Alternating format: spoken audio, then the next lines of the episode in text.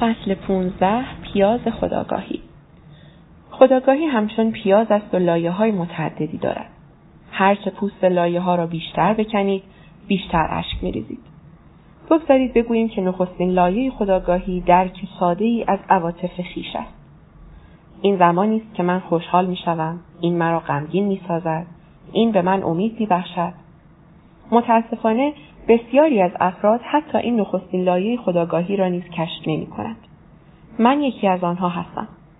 گاه من و همسرم این گفتگو را رد و بدل می کنیم. همسرم. چه شده؟ من. هیچ چیز همه چیز رو به راه است. همسرم. نه اتفاقی افتاده به من بگو. من. من حالا خوب است واقعا. همسرم. مطمئنی؟ به نظر ناراحتی. من با خنده عصبی. راستی نه جدا خوبم. سی دقیقه بعد اعتراف. من. به همین دلیل خیلی عصبانیم. او جوری رفتار می کند که انگار در بیشتر مواقع من وجود خارجی ندارم. همه ما نقطه های کور عاطفی داریم. اینها عواطفی که بر اساس آموزشمان نباید ظاهر شوند. سالها تمرین و تلاش لازم است تا نقاط کور عاطفیمان را بشناسیم و سپس عواطف ناشی از آنها را به گونه مناسبی ابراز کنیم. این وظیفه بسیار مهم است و ارزش تلاش را دارد. دومی لایه خداگاهی این توانایی است که بپرسیم چرا ما فلان احساس را تجربه می کنیم. این چراها دشوارند و اغلب ماهها یا سالها طول می کشد تا با دقت پاسخ داده شوند. عده بسیاری ناچارند به درمانگری حرفه‌ای مراجعه کنند تا این سوالها برای نخستین بار از آنها پرسیده شود. این پرسش ها اهمیت دارند زیرا آنچه را که ما موفقیت یا ناکامی تلقی می کنیم روشن می سازند. چرا احساس خشم می کنید؟ چون نتوانستید به هدفتان برسید؟ چرا خود را کرخت و بی انرژی می آبید؟ چون فکر می کنید به اندازه کافی خوب نیستید؟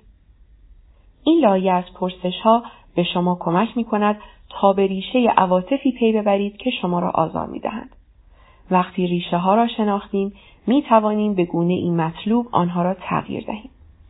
اما یک لایه دیگر حتی عمیقتر هم وجود دارد که با های فراوان همراه است. لایه سوم ارزش های شخصی ما. چرا من این را شکست یا ناکامی تلقی می کنم؟ بر اساس چه ضابطه ای خودم و اطرافیانم را قضاوت می کنم؟ دستیابی به این لایه که نیاز به طرح سوال و تلاش بیوقفه دارد بسیار دشوار است. اما از مهمترین لایه هاست چون ارزش های ما طبیعت مشکلات و کیفیت زندگی ما را تعیین می کنند. ارزش ها تعیین کننده است. تعیین کننده آنچه که هستیم و آنچه که انجام می دهیم. اگر آنچه را که ارزشمند میابیم کمکی به ما نمی کند، اگر آنچه را که موفقیت یا شکست تلقی می کنیم گزینه های بیارزش و نامناسبی باشند در این صورت هر گزینه ای که بر اساس آن ارزش ها انجام گرفتهاند یعنی افکارمان، عواطفمان، احساسات روزانهمان و غیره قابل قبول نخواهند بود. هر آنچه که ما در مورد شرایطی احساس می کنیم و می اندیشیم در نهایت به میزان ارزشی برمیگردد که برایش قائل هستیم. عده بسیاری قادر به پاسخگویی دقیق به چراها نیستند و این مانع از آن می شود که معلومات عمیقتری از ارزشهای خود داشته باشند. البته ممکن است بگویند از صداقت و یک دوست واقعی قدردانی می کنند. اما بعد برمیگردند و پشت سرتان حرف می‌زنند تا احساس بهتری داشته باشند. افراد ممکن است خود را تنها بدانند اما وقتی از خودشان می‌پرسند چرا احساس تنهایی می‌کنند معمولا سعی می‌کنند دیگران را منامت کنند. همه پست و بیمایند و یا هیچ کس آنقدر باهوش نیست که او را درک کند. پس تا می‌توانند از مشکل خود اجتناب می‌کنند به جای آنکه در صدد چاره ای برایند.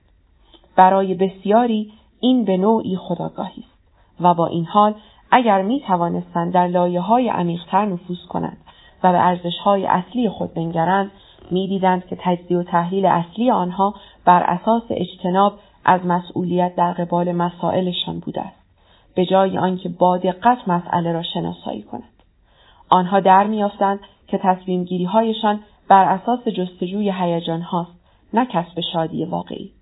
بسیاری از استادان و مربیان خودیاری نیز این لایه عمیقتر خداگاهی را نادیده می‌گیرند. آنها به سراغ افرادی می‌روند که احساس بدبختی می‌کنند چون پول کافی ندارند و سیل توصیه ها و اندرس ها را در اختیارشان می‌گذارند که چگونه پول به دست بیاورند و در طول راه سؤالهای مهم مبتنی بر ارزش را انکار می کنند. اصلا چرا این افراد احساس نیاز برای ثروتمند شدن دارند؟ معیارهای آنها برای اندازهگیری شکست یا موفقیت برای خودشان چیست؟ شاید پاره ارزش های خاص ریشه اصلی احساس نارضایتی آنها نیست و اینکه هنوز نمی توانند پشت فرمان یک اتومبیل بنتلی بنشینند. بسیاری از رهنمودها به گونه ای سطحی رضایت افراد را در کوتاه مدت به همراه دارد در حالی که مسائل واقعی در طولانی مدت هرگز حل نمی شود. شاید ادراکات و احساسات افراد تغییر یابند اما ارزش های اصلی همچنان باقی می ماند. این پیشرفت واقعی نیست بلکه روش دیگری برای کسب هیجان است. خودپرسی صادقانه دشوار است و نیازمند پرسیدن سوالهای ساده است که پاسخ دادن به آنها ناراحتمان می کند. در واقع بر اساس تجربه ام هر قدر پاسخ آزاردهنده تر باشد احتمال واقعی بودنش بیشتر خواهد بود. لحظه بنشینید و به چیزی بیاندیشید که به راستی شما را آزار می دهد. حالا از خودتان دلیلش را بپرسید. احتمالا پاسختان نوعی شکست را نشان می دهد. سپس بپرسید چرا این شکست واقعی به نظرتان می رسد. اگر این به راستی شکست نباشد چه؟ شاید نگرش شما اشتباه است. یک نمونه از زندگی خود من. این آزارم می دهد که برادرم پاسخ پیام ها و ایمیل هایم را نمی دهد. چرا؟ زیرا احساس می کنم که به من اهمیت نمی دهد. چرا این به نظر واقعی می رسد؟ زیرا اگر او دوست داشت با من ارتباط داشته باشد ده دقیقه از وقت روزانهش را به این کار اختصاص می‌داد. چرا این نبود ارتباط با برادرت با شما یک شکست تلقی می شود؟ زیرا ما برادریم و باید رابطه خوبی داشته باشیم. در اینجا به دو نکته توجه کنید. ارزشی که برای من مهم است و ضابطه من. تماس از طریق تلفن یا ایمیل. من موفقیتم را به عنوان یک برادر اینگونه ارزیابی می کنم. با آویختن به این ضابطه. من خود را یک بازنده میابم که اغلب روزهای شنبه هم را خراب می کند. ما با تکرار جریان می توانیم لایه عمیقتر را بشکافیم. چرا برادرها باید رابطه خوبی داشته باشند؟ چون هم خانوادند و باید نزدیک باشند. چرا این به نظر حقیقت می رسد؟ چون خانوادت باید برایت مهمتر از هر چیز دیگری باشد. چرا این به نظر حقیقت می رسد؟ چون نزدیک بودن به خانواده طبیعی است و سالم و من این را ندارم. در این معادله ارزش اصلی من روشن است. داشتن رابطه خوب با برادرم. اما من هنوز با ضوابطم در کشمکش هستم. من به آن اسم دیگری دادم. نزدیکی. اما ضابطه به راستی عوض نشده است. من هنوز هم بر اساس تعداد تماسهایمان یک برادر می‌بینم و بر اساس این ضابطه خود را با سایر افرادی که می‌شناسم مقایسه می‌کنم. هر کسی و یا اینطور به نظر می‌رسد با اعضای خانوادهش رابطه نزدیکی دارد و من ندارم پس به یقین من مشکلی دارم اما اگر من ضابطه ضعیفی برای خودم و زندگیم انتخاب کرده باشم چه؟ چه چیزهای دیگری می توانند حقیقت داشته باشند که من نادیده گرفتم خب شاید من نیازی به نزدیکی به برادرم ندارم تا از آن رابطه خوبی که برایم ارزشمند است بهره من شوم. و یا شاید اعتماد دو جانبه چیزی است که باید در جستجویش باشم که وجود دارد. و یا احترام متقابل که وجود دارد. شاید این ضوابط ارزیابی بهتری از برادری باشند. بیش از رد و بدل کردن چند پیام و ایمیل. این واقعا معقول است و من آن را واقعی می‌دانم. اما هنوز هم نزدیک نبودن به برادرم آزارم می‌دهد و من هیچ روشی برای رهایی از آن نمییابم.